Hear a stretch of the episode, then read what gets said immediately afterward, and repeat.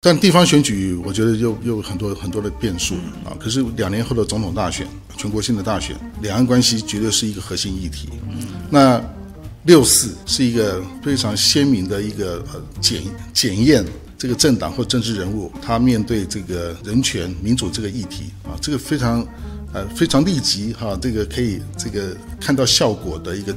测试剂就是你敢不敢来，不用讲话，你站台就可以了。让这个媒体这个镜头一照，因为这个镜头一照呢，那北京就看到了。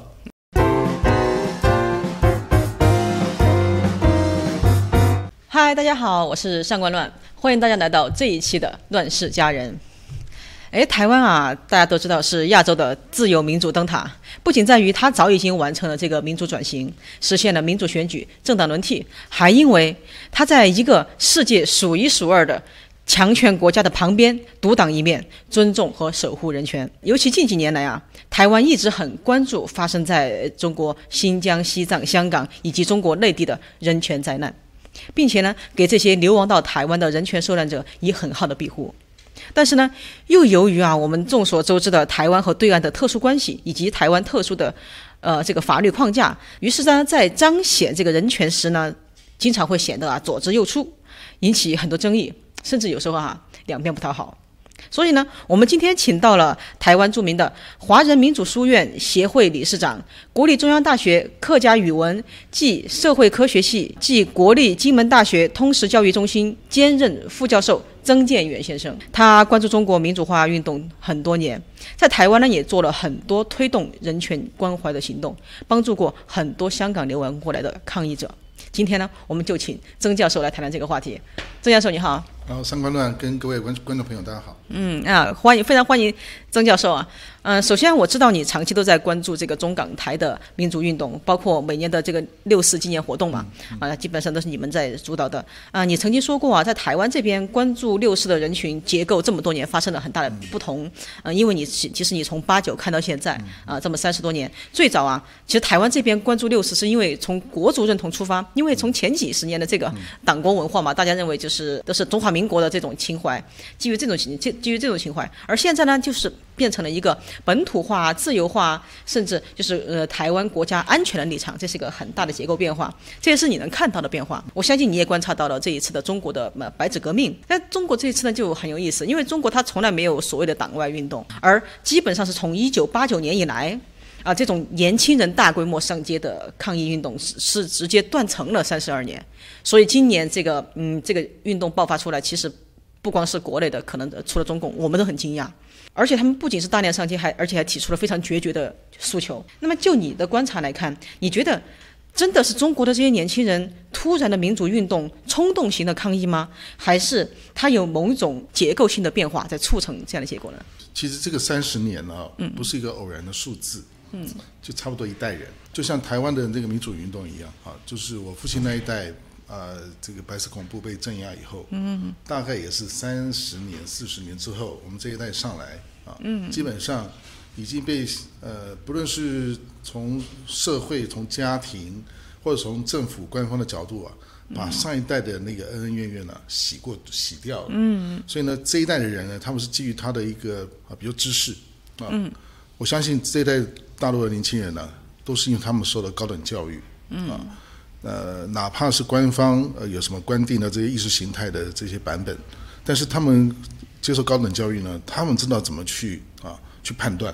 然后怎么去寻找资料，所以他会形成他自己的看法。嗯，那对于呃真理的这个呃执着坚守，这是知识分子啊啊，他从他的这个呃学习他的知识的这个立场，一个很基本的一个态度啊，所以我是觉得。那也不意外了哈。以中国大陆现在它的国民的教育水准、国民所得啊，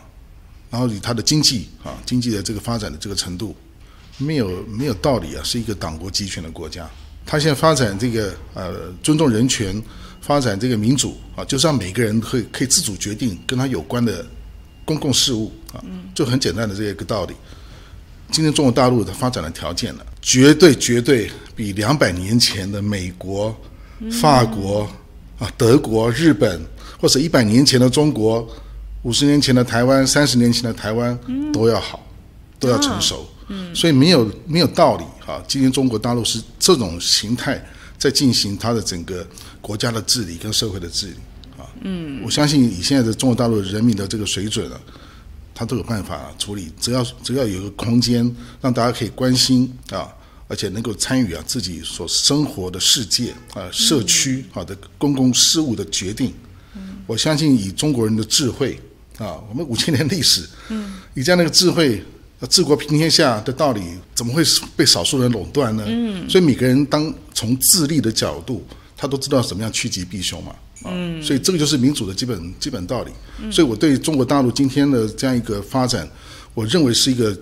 呃，也可以说是结构性的变化，因为今天的整个大大陆的这个社会结构跟三十年前不一样啊。三十年前能够产生这个当年的这个扩及全国的学生运动啊，当时的社会条件还没有今天啊这么这么完整啊这么丰富啊。那今天中国大陆毕竟啊啊大国崛起，现在就差一步啊文明崛起。嗯，那这一块呢，这块拼图呢，其实啊只要释放。足够的这个自由度啊，马上这个拼图就拼上了。嗯啊，所以我我是觉得对对今今今后这个白纸啊白纸运动的这个发展，我基本上是是审慎乐观了啊。因为我们都知道啊，就是嗯，其实很多这个学者在回顾台湾当时的那个民主化的时候，都会提到一个必然的条件，那就是经过六七十年代、八十年代这个台湾的经济腾飞，培养出了就是一批戒严运动以后成长起来的一一代的这个。中产阶级，对，然后在很长过去很长一段时间内，至少我知道的这么近十年内，其实呃经过呃中国的各种的呃这种呃思想言论上的管控，呃然后大家觉得万马齐喑，包括八九以后产生的这种犬儒主义，大家又回去觉得中国只有一群吃饱饭了的人，没而没有中产阶级。但是呢，经过这一次运动呢，我发现好像好像这个逻辑不对，好像跟台湾的逻辑是一样的，就是一旦这个它就是有中产阶级存在，一旦给它土壤，它就是能站出来。对，那因为呃，可能过去三十年呃，中国大陆它呃最急切要解决的问题，的确是经济发展了，再加上这个呃邓小平、江泽民的路线啊，它就是正左经右嘛，所以社会社会的确啊，它相对的那种多元开放啊，那个空间呢。是被打开了，啊，所以大家忙的再怎么样，在补课，补什么？补前三十年的课，文化大革命啊等等，那时候被被耽误的整个国家发展的这个进程啊，所以花了十花了三十年时间在在补课。那我是觉得说，那这个也差不多了，因为台湾这个就是在民主化的理论当中啊，就刚才这个上官的主持人所提到的。这是一个民主的一一个理论，它事实上也成为现在一般一般人的尝试。就是你当你呃经济富裕了到一定程度的话，那你对于你的这个啊权益对财产的这个保护，因为都是辛辛苦苦啊这个攒来的，那所以这个权利意识啊啊会逐渐的形形成啊，再加上什么知识水准也够了。啊，那也有余裕啊，来处理公共事务的事情，所以他就不会把自己的事情交给别人来帮你做决定。嗯，啊，所以就这个民主化的一个基本的一个理论呢，是从是这样一个一个一一个路线啊，一一个道路这样发展出来的。那台湾华人社会都能够走过来，也没有道理啊。现在中国大陆条件，我跟你讲，绝对比我我我我读书学生时代还要好了。现在中中国大陆的这个年轻人，我看他们的生活。啊，物质条件那好太多了。嗯，然后那个啊，知识来源比我比我们当年戒严时代，嗯，那当然也更丰富啊，因为他还会翻墙，我们那时候哪哪哪去哪翻翻墙啊？啊，不过也有种说法啊，就是这个这个事情要分两个层面来看，就是我们谈到的这只是民众层面，但是我们要看他们面对的政权是什么样的，就是你看，就是。嗯，比如我们之前的误判就是说，中国可能没有这种嗯可以呃发生的中产阶级。在白纸革命呢，打破了这这我们这种的断言。但是呢，另一方面就是，其实你看这么多年，包括最近，尤其是今年，整个欧美对中国的态度的转变，他们尤其强调一句话，尤其是近前不久那个英国首相强调了，就是说，我们之前一直以为只要跟中国接触，只要呃慢慢的改变它，他们就能变民主。但结果发现，呃，中共并没有民主。但是我们就发现这个事情出来，我们就发现一个微妙的现象，就是。中共的确，它变得越来越不民主，民众他的确是反而越来越就是比我们那时候就就就是比上一代要好得多。对。那么这两面，就是他会一个什么样的状态在这样纠缠下去呢？这个这个从民主化理论来说，也可以解释这问题了。哈，就是说，呃，本来拥有权利人，他不太可能轻易的释放他的权利嘛。嗯。当年呃，蒋经国为什么会呃会一夕之间决定啊，就要解解除戒严啊，那让反对党来来成立？嗯。这涉及到一个问题，就是所谓的这个容忍成本跟镇压成本的。蒋经国在台湾民主化之前，你看那当时也发生江南案呐、美丽岛事件呐，那都是国家在背后操纵主导的啊，这个政治的政治案件啊。那蒋经国在当中的影子，这些都是国家行为。戒严的时候，我们很多禁书不能看，一旦解严，哇，这个这个百花齐放，看干什么都可以。嗯嗯。那时候那真的是那我那大学那时候真的很愉快。那就表示什么？就是说，呃，蒋经国或者当时国民党他们去去衡量，他们没法再镇压了。那维系国民党政权最好的方法是什么？那就创造他的政治正当性。嗯。跟反对运动合作。跟台湾社会和解，果然呢，你看国民党现在你看这个地方选举啊，他选的很漂亮嘛，对，国民党没有被消灭嘛，对啊，对啊，而而且还可以政党轮替，还可以再上来嘛，啊，那表示什么？就是蒋经国当时的这个判断啊，是是对的啊，但那当然那也是呃这个他的一念之间，因为他当时拥有绝对的权利，嗯，他要镇压反对反对运动啊，也不是难事，嗯，啊，所以我是觉得说像今天。呃，习近平他的角色啊，他所能够掌握的整个国家党国的资源，呃，那个强度不会不下于当年的蒋经国。那当然啊，那可是就在在他一念之间，如果他啊他想通了啊，或者是这个反对运动的力量，当然中国来讲，它不像小不像台湾一样哈，台湾是很小，它受到外来的压力啊，反应会比较强烈。但是现在，如果是全球的民主国家联盟来对中国施压，我相信那个强度也会够的啊，因为这个中国两千年之后被进入进入到这个全球化啊，这个贸易啊跟全球来接轨，他现在受受到打击啊啊，承受打击能力在经济上面不像以前啊，所以那个国际的压力，我相信会产生一定的效果。啊，所以这个时候会让共产党会去思考，他还要继续用用这样的方式来维持他的铁桶江山吗？还是说啊，改变一种统治的方式啊，在某些地方取悦人民啊，开放一点啊，这个反正有民主党派嘛，当花瓶嘛啊，一些自由空间慢慢释放，然后在中间在这过程当中去调整他跟民间、跟反对运动关系、跟国际的关系、跟台湾的关系，他一定会尝到甜头，因为他只要做一些好事，一定可以得到人民的回馈啊，那这个时候他就不会不会担心说这个啊，万一。开放政权以后啊，他马上垮台，不会的。他的这个长期他这个治理的这种经验能力啊，还是在相当一段时间中国的民主过渡的的期间，还是要依赖共产党的当中的这个啊这个才智啊知识啊来维持整个国家的这个这个过这个民主的过渡啊。所以我想这个大家不用担心啊。所以反而是什么？要增强呃共产党的领导者他们的信心。啊，就是说实施民主对中国共产党啊不会造成啊罗马尼亚那那种报复啊，因为只要你啊这个在掌掌握有这个啊绝对资源的情况之下啊，愿意放下屠刀就可以立地成佛了啊，所以这个就是要让他们一方面施压，一方面要有各各种的方式哈，呃在这方面呃这个进行劝说了，所以像这样这一点的话，像我相信像我们的节目啊，这个大陆有很多的呃。智库啊，或者国安单位啊，他们也会监看，嗯，把这这个舆论呢反映到这个中央去啊。那我知道他们这个在这个资讯的当中有很多环节在做过滤，嗯。啊，但是这种声音一多啊啊，再加上这个呃这个党国内部，他有很多培养出来这些精英啊啊，他们都在等待机会了，所以只要有机会，就像国民党一样啊，只要有机会会出来啊，这个党内的这种派系的这种呃。这个这个呃自由的这种竞争，它的一种空间呢，就被就会被打开。嗯，所以我觉得也不用太对中国的未来太过悲观。嗯，所以反正我们要现在开始准备，就万一中国发生巨变的时候，哈，那怎么样让它呃很平稳的啊迈向民主化？嗯，然后国际社会怎么样来支持？怎么样来共管中国的民主化进程？让它不要变成全球秩序的灾难？我觉得这一点。啊，可能可能包括像我们台湾站在第一线，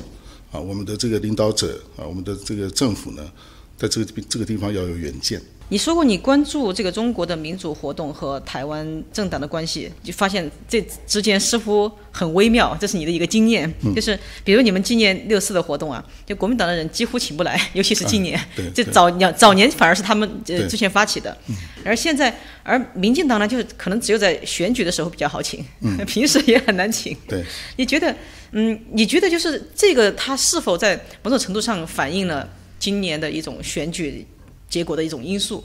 关心民主自由的选选民呢，是不是也是因为没有看到执政党在促进民主自由和人权进步上没有太实质性的动作，所以今年我们会看到这样的选举结果？嗯，我觉得是哦，就是说，呃，但地方选举我觉得又又有很多很多的变数啊。可是两年后的总统大选、全国性的大选，两岸关系绝对是一个核心议题。嗯，那六四是一个非常鲜明的一个呃检检验这个政党或政治人物他面对这个人权民主这个议题啊，这个非常呃非常立即哈、这个可以这个看到效果的一个测试剂，就是你敢不敢来，不用讲话，你站台就可以了，让这个媒体这个镜头一照，因为这个镜头一照呢，那北京就看到了。对啊，啊，所以很多政治人物呢，他为了跟北京有维持好的关系，他就很怕被拍到啊。他出现哪怕是不说话，站在那个广场下面，被那个媒体这样一拍，他都害怕啊。就是所以那个六四呢这个场合啊，那个所有的媒体的这些相机就像照妖镜一样啊。他讲了讲了半天了、他多么这个多么支持这个呃反共啊啊，或者民主啊啊，或者是中国统一啊，讲一大堆。那碰到共产党啊，可能可能对他产生这个他未来在中国大陆拓展关系一种、啊一种一种心理上的制约，他就退缩了。所以反之呢，啊，这个民进党就比较没有这样顾虑，但是呢，这个他平常啊在选举的时候呢，共产党会比较体谅民进党人啊。这个这个批评共产党或者是干嘛啊？因为他知道这这是一种默契吗？选举文化？呃 对，这是这是一种选举文化，他知道啊。所以民进党如果执政以后啊啊，就像蔡英文政府一样啊，他执政以后呢啊，他为了这个期待啊跟中国大陆改善关系啊，所以他也开始又开始克制。呃，开始克制啊，那个克制的程度啊，我有时候有我觉得也跟马英九差不差不了多少啊。但是就是在选举的时候，你敢站出来，那大陆不会给你选票，是台湾人民给你选票。对啊对啊就是说哇，你坚守我们的价值，那这样的人呢，勇敢也有智慧啊，他就愿意把票投给他。啊，所以我觉得这一点六四我们这个场子呢就是这样啊，就是选举的时候我们就可以看到啊。他如果真的想想当选，他敢站出来，嗯，我大概八九不离十啊，都会当选啊。他不敢来的，一点希望都没有。嗯，哦，所以像呃最近的一次总统大选，我们各个政党都会邀请啊。嗯，那蔡英文来过嘛？蔡英文曾经在在下面做过嘛？啊，然后赖清德啊，他出席了啊，代表总统蔡英文总统出席。那国民党没有人来啊，所以那选举我大概就知道了。这些年轻人的票不会给国民党。前两年就很多香港人啊到台北来参加，对啊啊，所以那个国际香港人在国际啊舆论上面啊他的反应啊，这也会让国际社会觉得说，诶，这个国民党在这基本的主张啊、基本立场上面啊不太可靠，所以果然结果就是这样了。啊，的确，国民党那个呃，在比如说这个反送中的议题啊，啊，也是退却嘛。那民进党就趁趁机会啊，这个啊草船借箭啊，啊赚赚了很多选票啊啊啊，只是说这个选后啊，这个呃选前那些政治承诺有没有兑现啊？这个反而是另外一波。呃，大家呃，社会团体啦，或者是民间啦，比较多的批评就来自这个地方。嗯，我想你应该知道，就是发生了很多这样的争议。首先是来台的港人，嗯，就是他们停留在呃台湾之后呢，但是久久没有办法获得合法的身份，然后处于进退不得的状态，呃，然后呢，进而他们就会对执政当局产比较失望，看到很多这样的言论。但是呢，对于台湾的本土派来讲呢，他们又觉得。呃香港人，你为什么要搞特殊化呢？就是你看，我们陆配都要六年，然后外籍要四年，你凭什么觉得你两年就应该拿呢？就是我看见有很多这种这这种呃争论，然后就发现后来就是本来是相互帮助了两拨人，因为当时的香港反送中的确有对当时台湾的大选有很大的帮助，台湾呢也接纳了这一帮人，但是没想到后面出现了这种分歧，那么就是你怎么样？你怎么看？就是这其中的误会和认知偏差到底是什么？嗯、我觉得是这样子，就是说香港在台湾哈中华民国的法制当中啊，它是属于啊一个特殊的一个地区。它虽然是在中华人民共和国统治之下，可它并不当然适用《两岸关系条例》。我们还有另外《港澳关系条例》啊，所以香港人他的法律地位是跟大陆人不同的。嗯，然后呢，呃，虽然跟台湾人有些有有些差别，但是哈，就正好是在那个香港人这个移民啊、入境的相关的这个部分呢，在台湾的行政程序法啊当中有规定啊。啊，依依照还在在在配合这个港澳关系条例啊，我们整个总体来看，就香港人可以针对这个入出境啊身份的相关的这些问题呢，他们有法律救济的权利，他们的权利呢跟台湾人、台湾本地人、台湾的中华民国公民完全一样，这个地位呢是中国大陆人民没有的。嗯，啊，所以香港人是依照中华民国的法律呢提出那主张，我觉得这个天经地义啊。嗯，啊，所以很多人就说，呃，香港人是比较特殊。的确是比较特殊啊，啊，这是因为中华民国的法律啊，保障他们的啊。那为什么要做做这样的保障？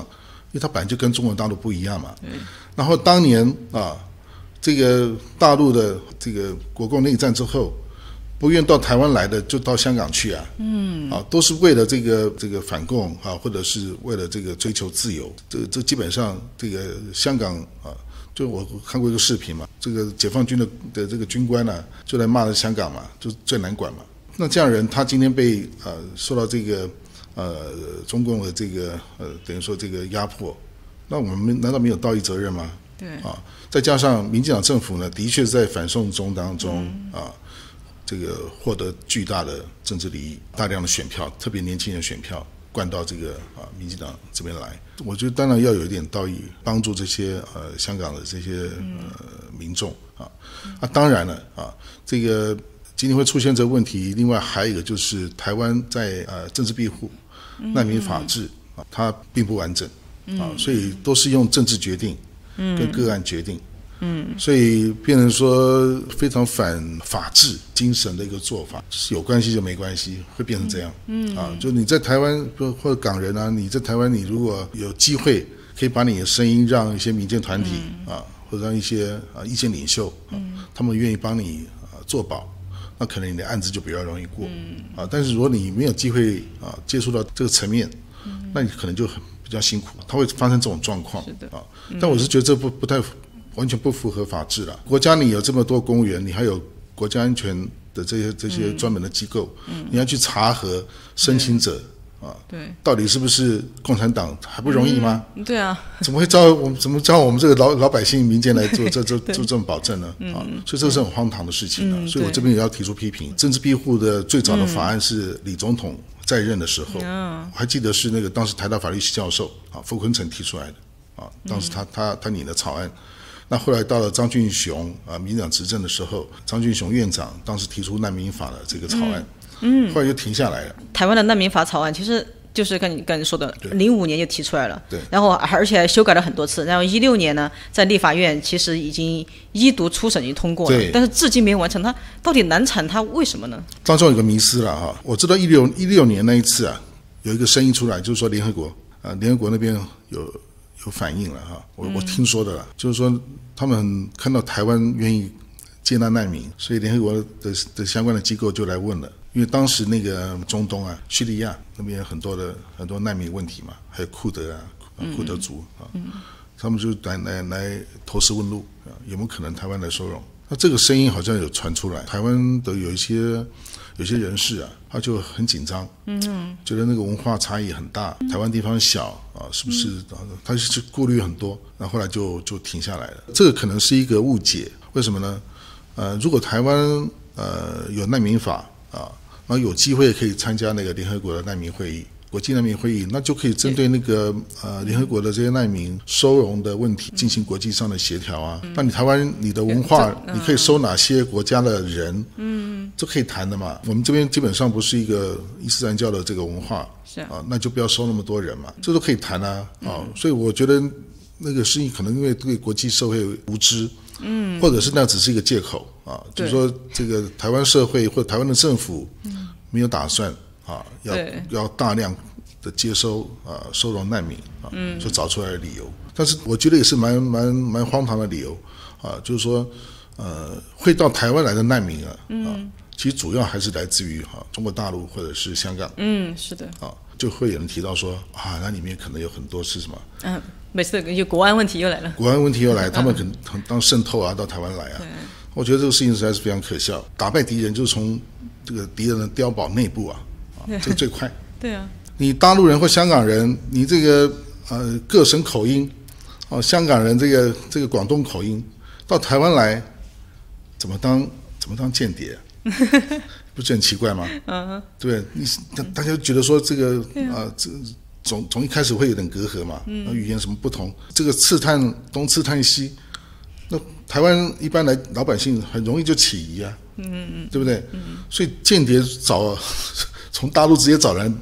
或者从香港人找人找人来当间谍啊，嗯，这是一个非常愚蠢的做法。嗯，最高明的是什么？就在台湾人内部找。事实上，现在也看起来也蛮多的。这个大家没感觉啊，啊，然后这个防备心最低嘛，嗯，啊，他们知道的情资最丰富嘛，嗯，然后两岸关系啊，这个来来去去很方便嘛。哎，我们台湾有国安局啊，国家安全局啊，国家安全局不是不是去指导论文的，他是做国家安全的查核，对。对不对？下面有那么多的这个这个警察，或者是这个情情报部门，还有什么现代的工具，嗯，啊，通过网络啊等等啊，还有进进行国际的合作，嗯，对对对，你要去查核某某人来台湾投奔自由，他在大陆在做些什么？我们有时候也会面对这个问题，就说这个请我们帮忙，到到到底是是鬼还是还是还是人？那我我们怎么办？我们又不是国安人员，对啊。我们也不是特务啊，对啊，我们就打电话啊。啊，对，他是哪一个省？我看那边有没有朋友啊？嗯，打听打听一下啊，嗯，所以这个事情是很好做到的。啊太容易了。你像各省都有台、都有台商嘛，对啊，还有留学生嘛，台湾学生嘛。嗯啊那我们台湾人有很多的这个啊、大陆大陆的他的这个亲戚嘛，随便问一下还不容易吗？是不是是共产党？这这其实很很容易啊、很容易去，基本上很容易去辨别的。第三点，好，如果真的是呢，你这个入境的这个许可是可以附条件的。嗯，也就是说，如果未来呢，我们查出来啊，你有申报不实，或者啊，你来台的这个申报的理由跟你实际的目的是不符的，啊，就说你来真真的是来当间谍的，嗯，那你逮到当然就驱逐出境啊，对啊，啊，然后必要的就处罚也可以，也是通过立法啊，这个制裁就就加诸其上啊，我觉得没有什么没有没有问题。其其实你刚才讲到了，就正是因为台湾就是声称人权立国嘛，因为他他必须要就是台湾也我们发现百年来一直都这样的，他要和这个呃中国大陆就是做出这种切割和区别。以以前讲两蒋时代是他要表达他是正统中国嘛，所以他要在民主自由上摇旗呐喊。现在呢是真的他要呃就是和民主阵营牢牢的站在一起，那么就是声称自己是呃民主自由灯塔。我就发现它会造成一种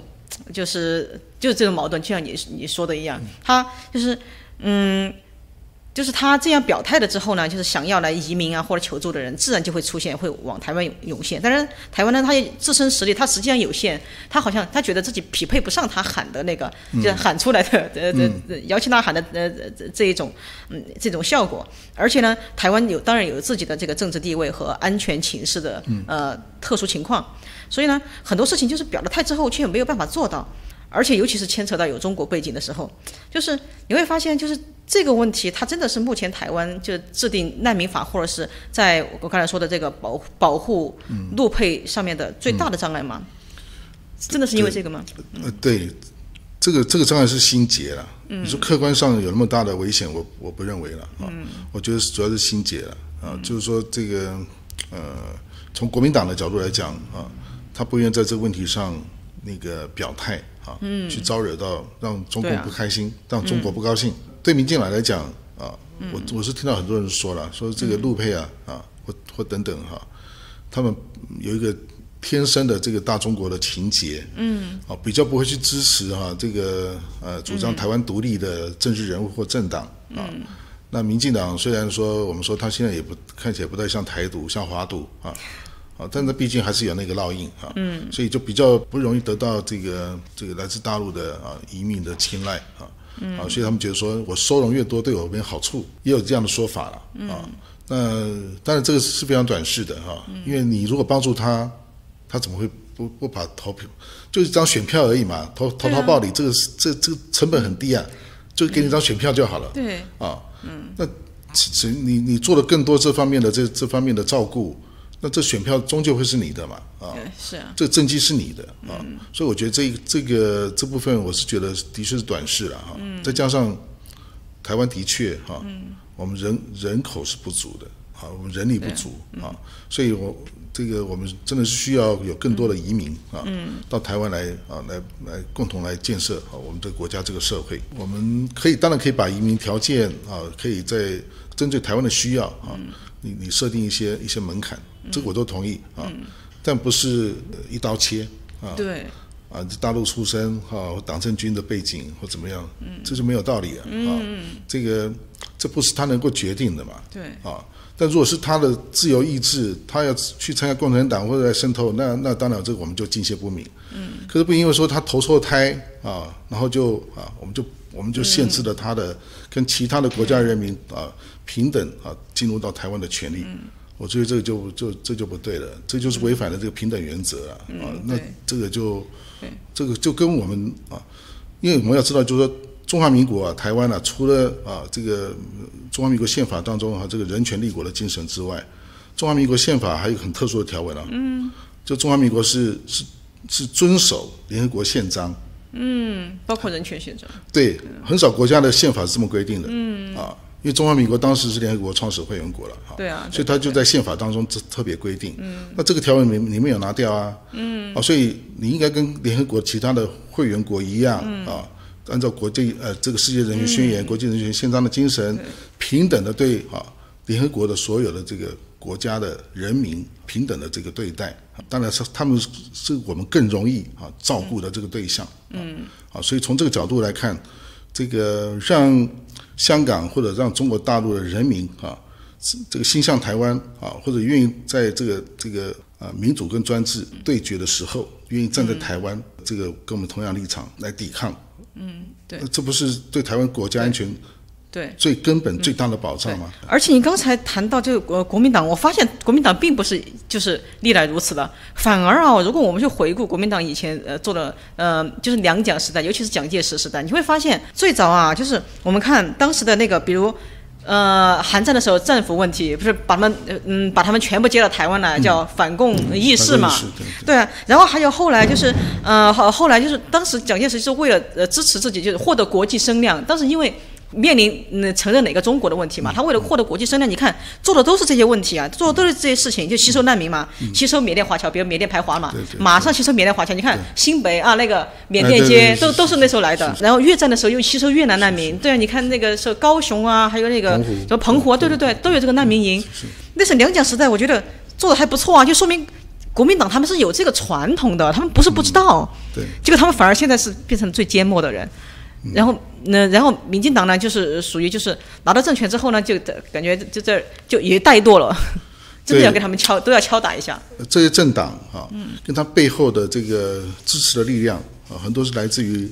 呃跟大陆啊有这个商务商业往来的这些呃企业，所以呢，中共的影响啊，就透过这些企业的，比如政治现金啊等等啊，等于就影响了这些政党，可能是不分政党啊，啊，大家大家都有份，啊，所以就就是在庞大的这个利益啊，啊，可能是个人的利益之下呢，那么对对这个大是大非的问题屈服了啊。嗯我觉得主要问题在这边了。但是我觉得今后的这个这种情形呢，我觉得应该是慢慢可以放下来。呃，这政治人物啊，对于那个中共的这个影响，他们事实上一方面贪贪恋他那些利益，嗯，一方面也是害怕了，说实在也害怕啊。就说中共的这个报复的这些手段会不会影响到啊他的这个相关的这些支持者啊他们的利益啊？嗯。但现在就我们可以看到，就是说现在很多的台商啊开始从中国大陆撤场，然后全球啊这个中共的这个全球的这个产业链呢啊现在发生断裂的情况啊，怎么样促成这个中国可以民主化或民文明化这个角度，常常站这高度啊重新去看待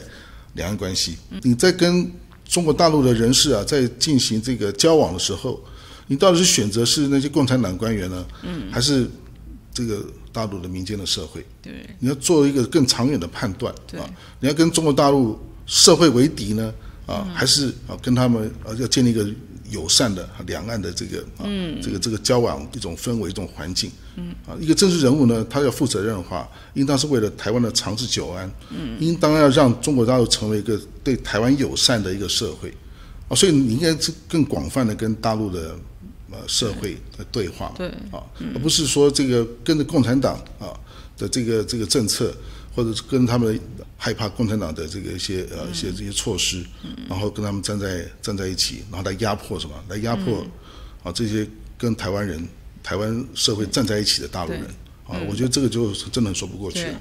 所以以其实有人说啊，就是就是按照你刚才的说法，其实国民党呢是不敢碰这个问题，民进党呢就是他可能嘴上喊的比较多一点，实际行动很少。然后总之呢，就是呈现出来最后呈现的出来的效果就是，反正都是嗯一遇到触碰到到跟大陆相关的法条嘛，就尽量的就呃在退让退却。但是呢，根据最近哈，我们都知道最近大陆又进了近千件种货品吧，呃，禁止台湾的那个货品嗯就商品进口，就说明。这种退让，他好像也没什么用啊。你看，无论怎么忍让，对吧？对这无论怎么释释放善意，他还是会啊。这些商品如果好的话，这个市场也不会只限于中国大陆了。对啊现在新的冷战形势啊，的确在形成当中。我想台湾人不要忘掉，特别是这些台商，你不要忘掉，台湾人台湾啊经济成长啊啊最快啊赚钱最容易的是什么时候？是冷战时期。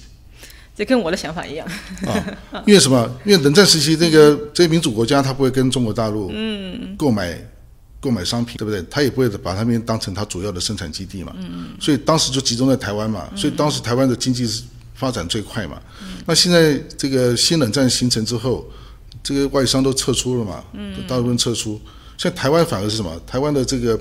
呃，就比如半导体的产业啊，现在全球来讲是是是一个这个呃非常重要的阵地。嗯。啊，这个也是未来台湾啊，台湾另外在生产啊，在制造业上也也是也是也是很不错的。嗯这个反而是未来台湾人赚钱啊，现在一种新的一种条件，国际环境形成了对啊，啊。那你要你要看清楚这一点嘛啊所以不要不要害怕共产党。对，历史就是这样的。这就中美关系最好的时候，台美关系就不好，台台湾经济就不好。呃，是对对，所以我觉得，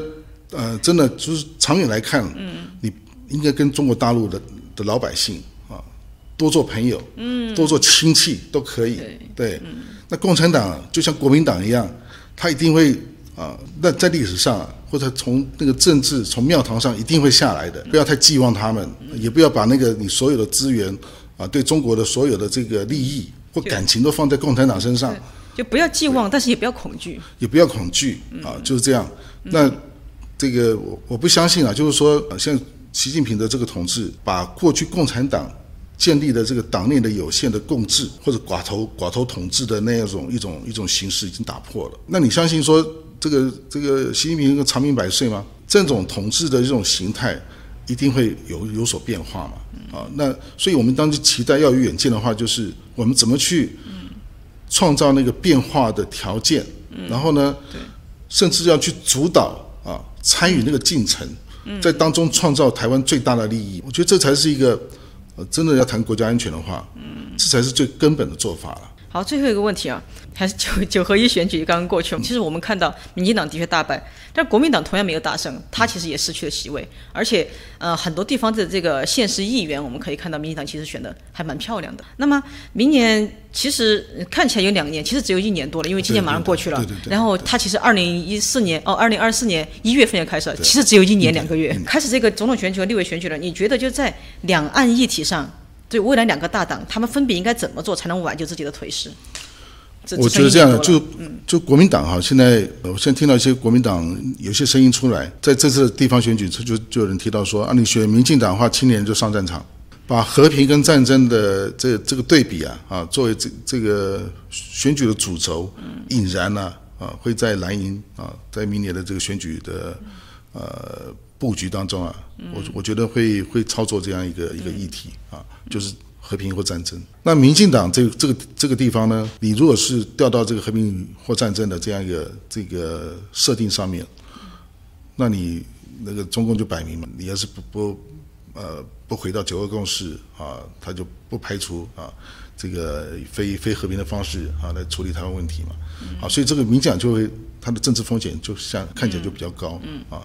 所以应当有另外一个高度啊来面对这个和平跟战争的问题。也就是说，我们是要什么样的和平？